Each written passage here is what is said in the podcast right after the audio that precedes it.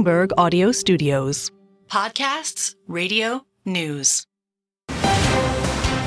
You're listening to the Bloomberg Balance of Power podcast. Catch us live weekdays at noon Eastern on Apple CarPlay and Android Auto with the Bloomberg Business app. Listen on demand wherever you get your podcasts or watch us live on YouTube. So Joe Biden's back from the border. And as he puts the finishing touches on a State of the Union address, that, as I read on the terminal, is expected to call for higher taxes on the wealthy, more relief for the working class. It is unclear if he will be able to tout a ceasefire in Israel. Remember, that was the hope. As he said, hopefully by Monday we'll have this done. And that doesn't mean that it can't happen by Thursday. But with what's happening on the ground right now in Israel, there are a lot of questions about that. And that's where we start in a very busy day here on the North Lawn of the White House with Bloomberg's Michelle Jamrisko who is covering the White House for us today as the Italian prime minister visits, just for an added layer of complexity in our geopolitical soup. Michelle, the president's got a lot to think about as he sits down with the Italian PM, and I suspect that Ukraine uh, will be the top of the conversation. What can you tell us? That's right, Joe, and, and TGIF did a wild week. You know that 24-hour work here. week sounded sounded really good uh, to us there. Um, You've done that let- today let's alone. Talk about, that's right. Let's talk about what the uh, Italian Prime Minister might be speaking with uh, Biden about today. Yes, you mentioned Ukraine funding. I'm sure you'll hear a lot about that from the general later this hour. We're bound to hear more Yep. about that uh, today from the White House, from Karine Jean Pierre, and, and from uh, John Kirby, who will brief later today. Uh, but it'll be the same message that uh, Ukraine urgently needs more resources. Uh, Italy and uh, the U.S. both probably talking about more ways to find more funding, more resources to get to Ukraine in their defense against Russia at a critical time, uh, just past the two year mark in that war. Uh, the other big issue that we expect might come up today is just counter China competing with China efforts. Uh, so you had a number of announcements this week and this wild week uh, from the U.S. side about policies, including restrictions on Chinese electric vehicles and data security. Those might come up and see where the two sides might meet together and, and cooperate in a G7 manner and, and talk about other ways that these two allies can uh, counter China in different respects. Well, I suspect that the, the matter of Israel is another one on the president's mind as they try to formulate a speech here next week. Michelle, they were hoping to be talking about a ceasefire uh, as early as Monday. Is it still possible to happen before the State of the Union? Well, for sure, that's going to be on the agenda. That's going to be the focus of the president, uh, alongside you know drafting that State of the Union speech this weekend when he heads to Camp David. He'll he'll head there uh, this afternoon. Um, but you know what he said yesterday when he left for that dueling border visit yesterday uh, on the south lawn of the White House. He told reporters, uh, "Yes, hope springs eternal that they would have a ceasefire by Monday." But then he he followed that up saying, Probably not by Monday, but you know, and and the complications around talks with Israel on a ceasefire uh, just got more complicated with the uh, tragic shooting incident yesterday in Gaza that they're still trying to find answers for on the U.S. side. President Biden saying he he was hearing two conflicting reports, at least, of, of what had happened there and who was responsible. Um, and of course, that kind of gets in the way of these negotiations around getting a hostage deal, a ceasefire deal to get hostages out, more aid in. So it, a lot at work here. He's going to have a super busy weekend ahead of a very busy week next week. I guess it'll be time well spent at Camp David with what he has ahead of him. And you can read a lot more about what we expect in the address here on the terminal. As I mentioned, an increase in taxes on the wealthy, uh, Michelle, and plans to highlight the CHIPS Act, which of course is now beginning to dole out money here to chip makers in the process of reshoring. We'll see what else we get. I suspect that there could be some news coming next week on the border as well. You mentioned his visit. We didn't really hear any details, Michelle. Could we get a, an executive order announced on Thursday night? Uh, we'll see about that. I don't know if we'll have news from the State of the Union on that, um, but we do Yeah. hear, you know, this is kind of a messaging battle right now. You saw from the dueling border visits yesterday, President Trump saying, you know, this is Biden's border crisis, and Biden shooting back that he wants cooperation. He, he extended a hand, he said, to President Right. Trump to join him in this fight. Uh, but we'll see. It's benefiting clearly from polling. It's benefiting Trump right now to, to paint the president as, as not doing enough and uh, to continue to try to push House Republicans to block these things, which uh, Sure. Trump so far has been successful in doing. Well, if you're watching us on YouTube right now, you see the very split screen that Michelle is describing. Michelle, it's great to see you. Michelle Jamrisko reporting for us at the White House today. She will be in the Oval Office when the president uh, sits down with the Italian prime minister. And again, Ukraine is the purpose of this conversation as they try to find a plan B, or are we on to C now? I can't remember.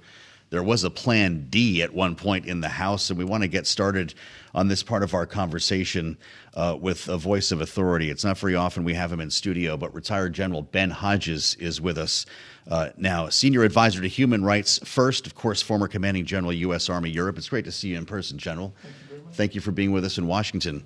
Uh, where to begin with the matter of Ukraine? It's looking like if there will be funding, there will be a longer wait. And the administration was warning us at the end of last year mm. that time would run out by about now. This is the first day of March. Are we going to start seeing uh, more of a deficit on the battlefield because of this? Or is Ukraine pushing the calendar, so to speak? Well, of course, this is a, a terrible situation for Ukrainian armed forces, um, and it's also unavoidable. I mean, it's avoidable. This didn't have to have to happen like this.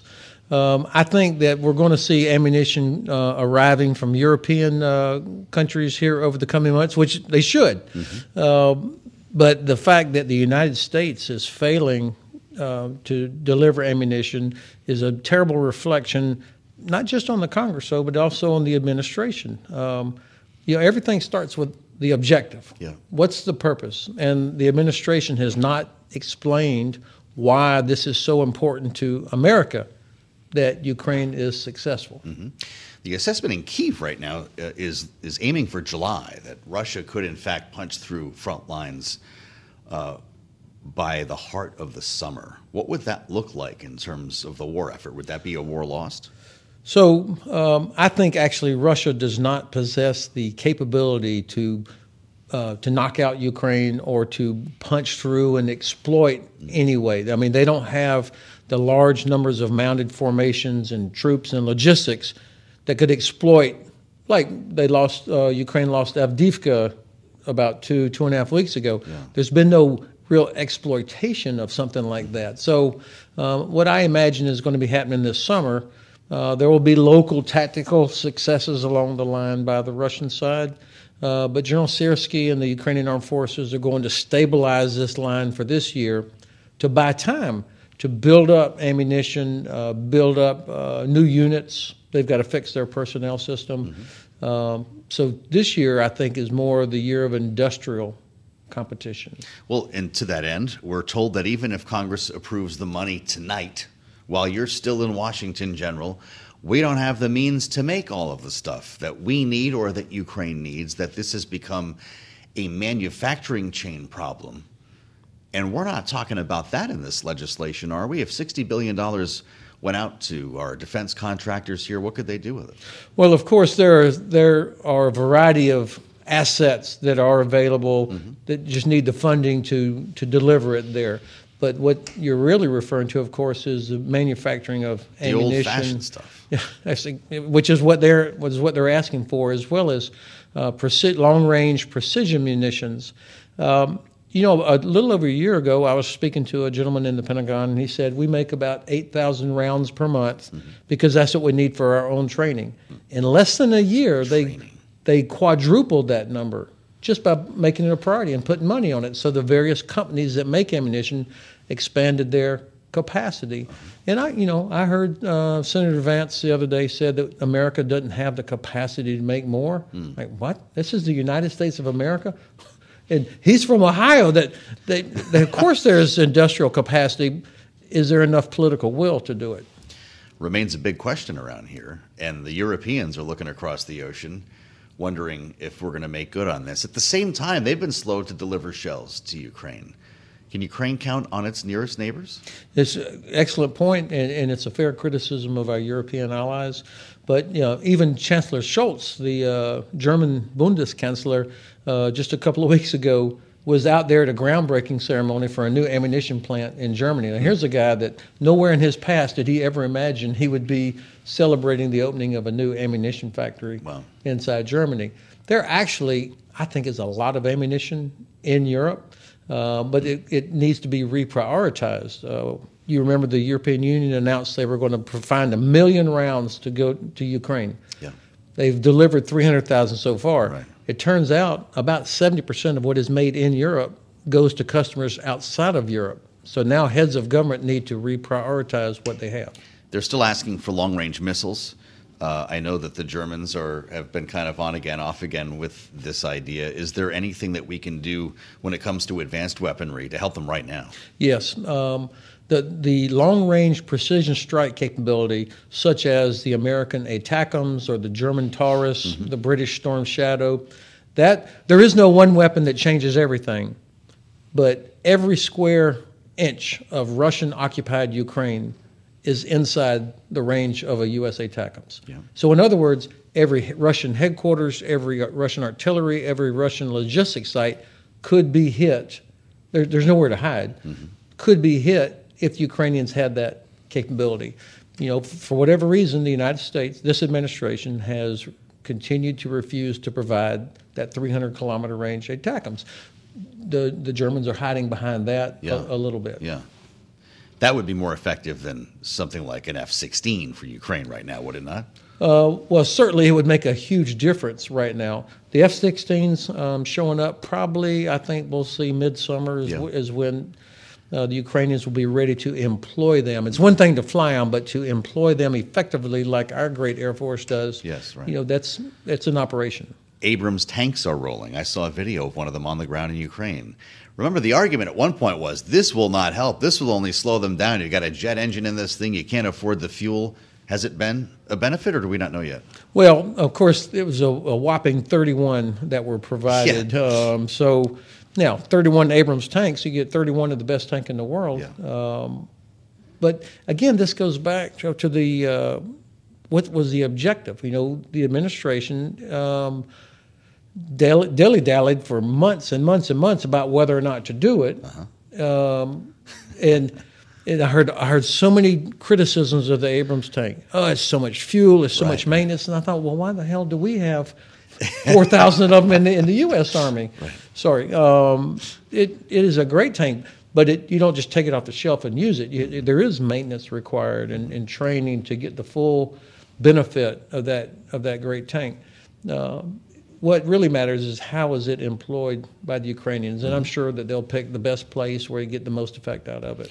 Just got uh, about a minute left, General. We saw news of a hypersonic missile being employed by Russia in Ukraine.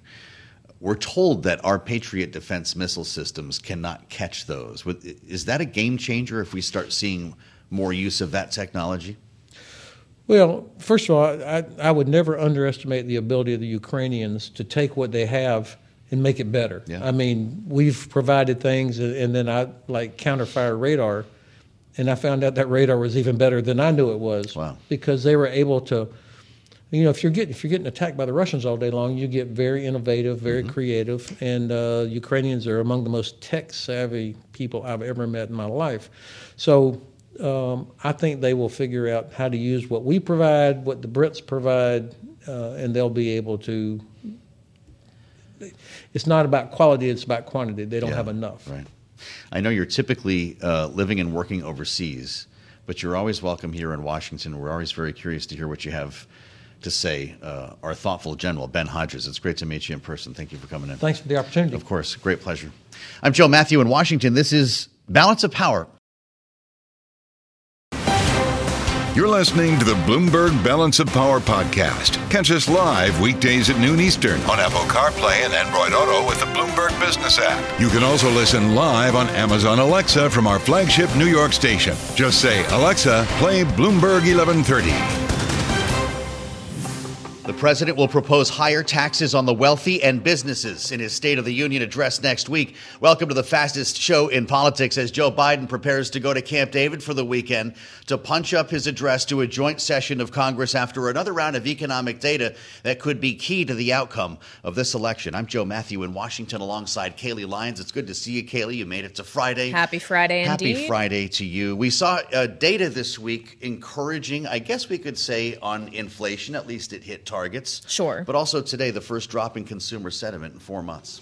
Yeah, actually, the biggest intra-month drop because this was the final read we got today, which dropped from the prelim- preliminary read by almost three points. That's the biggest intra-month intra-month drop we've seen since March of 2020, and we all know what happened in March of 2020. That was the onset of the pandemic. So, how much of a concerning sign is that, especially as we're seeing gas prices moving up? Oil hit $80 a barrel again on WTI for the first time since November today. Well, I'm glad to say uh, we have the voice of an expert joining us with mm-hmm. the view of the White House today. Indeed, we do. Jared Bernstein, the chair of the White House Council of Economic Advisors, is joining us now live from the White House North Lawn. Jared, always good to have you on the show. Thank you very much for joining us, Mr. Chairman. When we look at data like this, which suggests that after a lot of conversation about consumer sentiment being on the upswing, maybe it is not actually that steady, perhaps not that sustainable, potentially still a little bit vulnerable, does that make you nervous? Well, the three month consumer sentiment index is up almost 25%. And that is a uh, much more reliable trend than this uh, wiggle we got off of the uh, movement from the preliminary, which was positive, to the final, which was negative. Look, your point about the gas price is, is a good one, and we're going to have to uh, keep watching this very carefully. But uh, I don't think anyone should change their view that consumer sentiment, consumer confidence uh, has been moving in a pretty reliable uh, way in a direction suggesting that economic improvements have been reaching people in a way that they weren't a few months ago. And those improvements, of course, reflect easing inflationary pressures, a strong job market, rising real wage growth, very strong consumer spending and GDP. So uh, any any one month can uh, wiggle and bounce uh, one way or another, but the uh, trend remains uh, uh, solid in that regard. We're hearing talk, Mr. Chairman. It's good to see you. Uh, welcome back of, uh, of, of, a world in which there are no rate cuts in this calendar year. You know, I wouldn't ask you about Fed policy, but I just wonder what that says about the strength of this economy and whether it's a runaway train.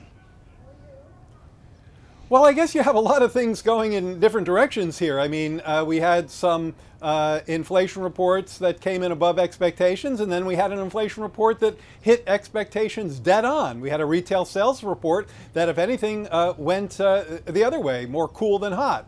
Uh, we have uh, job numbers that have been exceptionally strong. I think you really have to, again, I think it's really important to look at the underlying trend. Uh, one of the most mm-hmm. important mm-hmm. is the unemployment rate that's been below 4% for two years running. Uh, that's a great number. It's supporting, uh, as I mentioned earlier, uh, nominal wage gains that are beating uh, inflation. So real wages up about 10 months in a row. Again, a pretty reliable trend there. Uh, so uh, one of my jobs is to, of course, look at carefully and get all kinds of nervous about the high frequency data flow, but to really keep an eye mm-hmm. on the underlying momentum, which remains strong. Well, you say the underlying momentum remains strong. You point to the strength of the labor market specifically. When you look at this economy, Mr. Chairman, do you see any sign of easing being necessary? Well, I'm not going to get into uh, what the Federal Reserve should do with monetary policy. What I will say is um, I just uh, was looking at some of the forecasts for um, Q1 GDP, and I've seen numbers that are in the 2% range. Let's call that something like trend growth. Now, look, the, the way these hydraulics work, as, as you two well know, is that if the economy is growing at trend, uh, the unemployment rate tends to stay around where it is. And again, my very broad theory of the case is that as, as the labor market remains strong and inflation continues uh, to ease, again, on trend, uh, continues to ease. And, and, and that, too, by the way, is a very reliable forecast. There, uh, uh, virtually every forecast I've seen has inflation uh, continuing to ease throughout the year. That's a recipe for rising real wages. Now, in an economy that's 70% consumer spending, uh, that's a, a, good recipe for uh, continued growth. I, I, I don't, I'm not going to say you know anything about what the Fed should do there, uh, but that is a, that is and has been a, a reliable recipe uh, to keep things moving forward in, in, a good way for American households. Jared, I'm sure uh, you're looking forward to the State of the Union address. This is a big week ahead for the White House. I don't know to what extent you're involved uh, in in contributing to the framing of the economic argument that the president is going to make next week. But we're reporting that he's going to call for some familiar ideas: higher taxes on the wealthy and businesses. There are some other uh, things that we can talk about outside of the economy, but I wonder what it is that you're looking forward to message to the American people next week.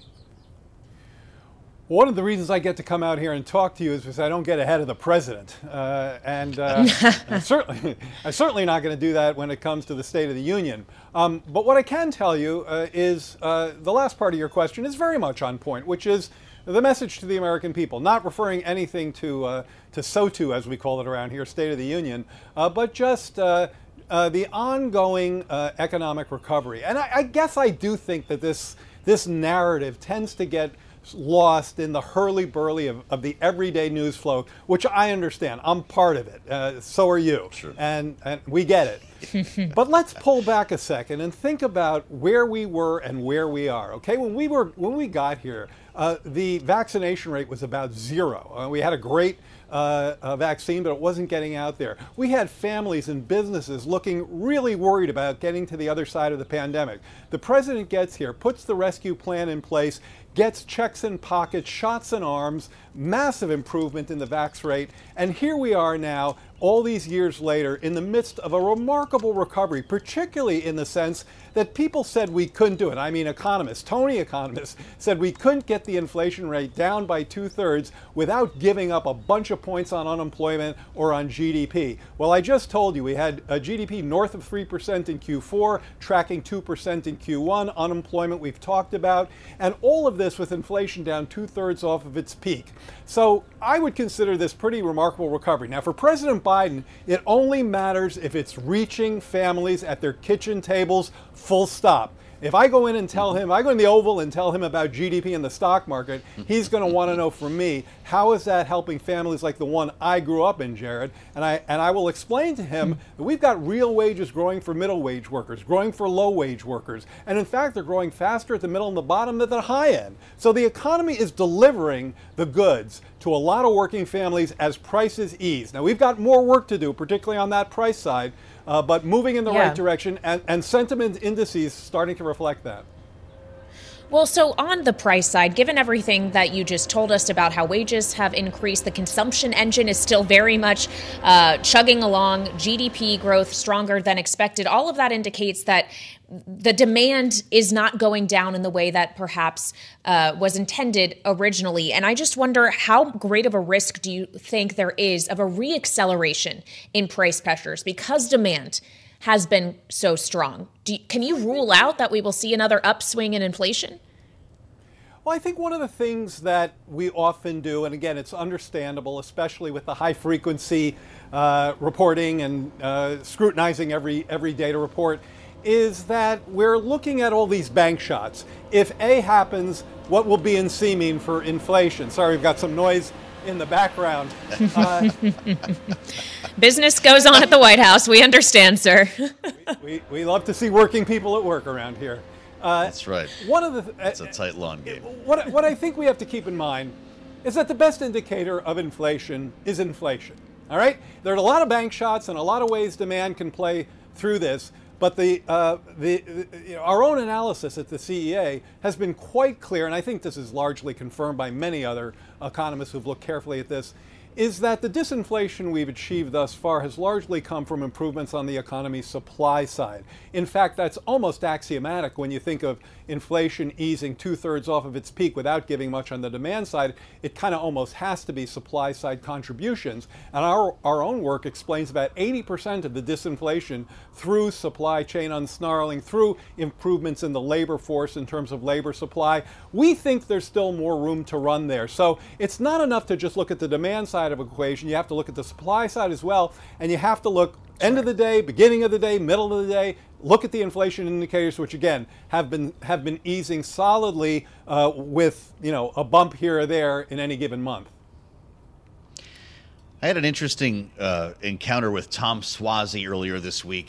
Uh, Mr. Chairman, the newest Democrat in the House of Representatives, he was sworn in uh, Wednesday evening. This, of course, is George Santos's former seat, and he was asked by many of the folks who were there about how did he win, and he was talking mainly about the economy, a little bit about the border as well, but he he seemed to have a sense of what drives the angst, the frustration, in many cases the anger behind the MAGA movement, Donald Trump supporters, and, and many Republican voters around the country. And he pointed to wages as the first thing.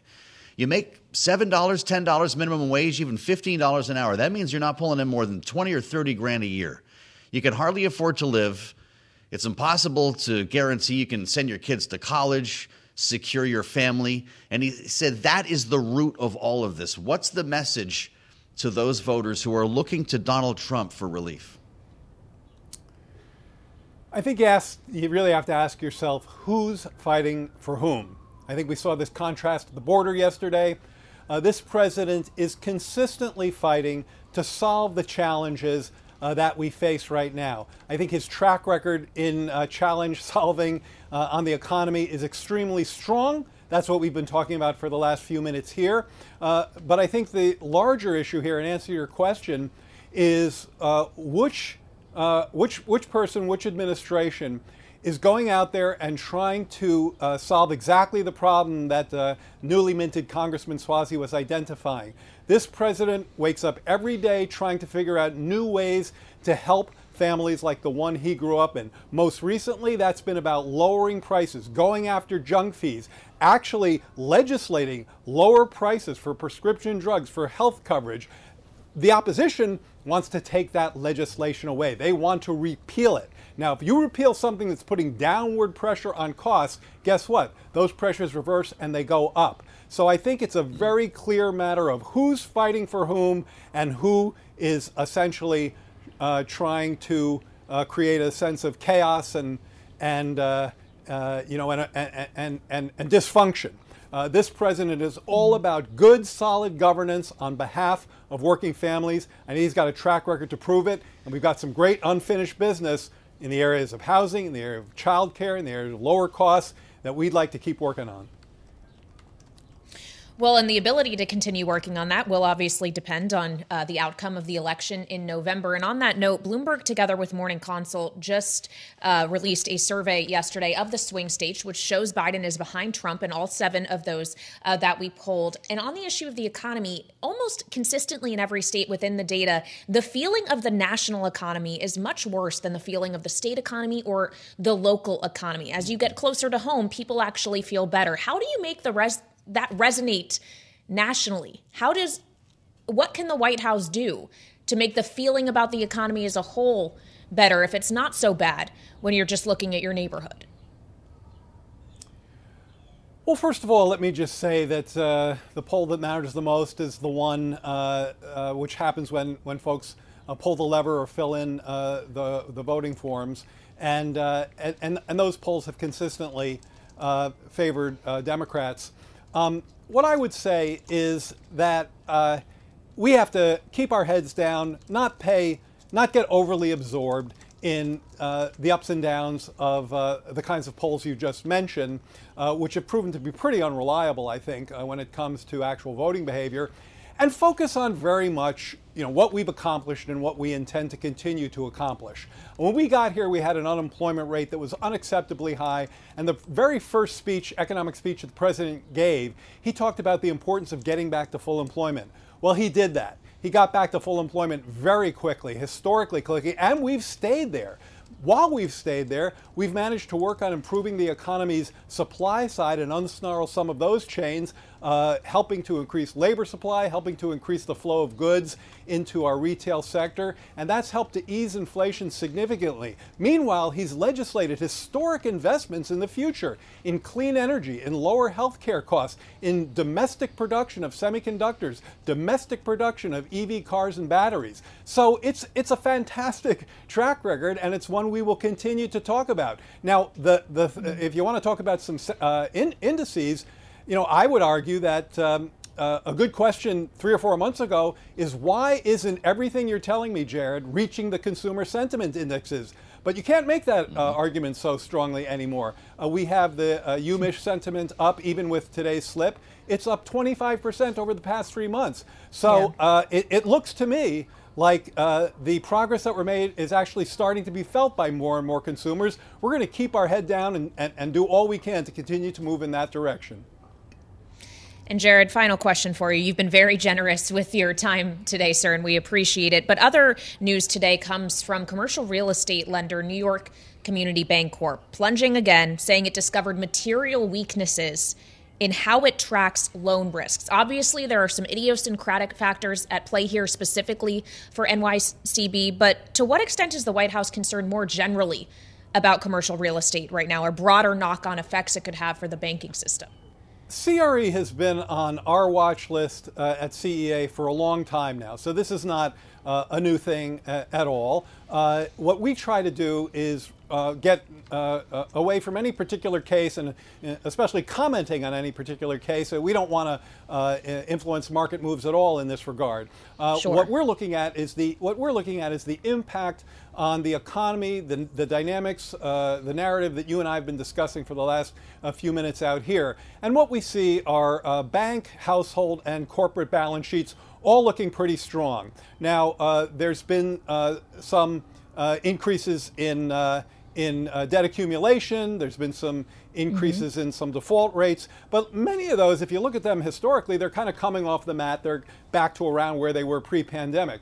I think in, from our perspective, the most important thing is are those balance sheets as such that we think that the risk of systemic contagion is quite low? And I would argue uh, that they are. If you look at the debt service that okay. folks are paying as a share of their income, it still looks uh, quite low, and uh, that gives us uh, some faith that we're in a, in a good place with the buffers to absorb what we're seeing.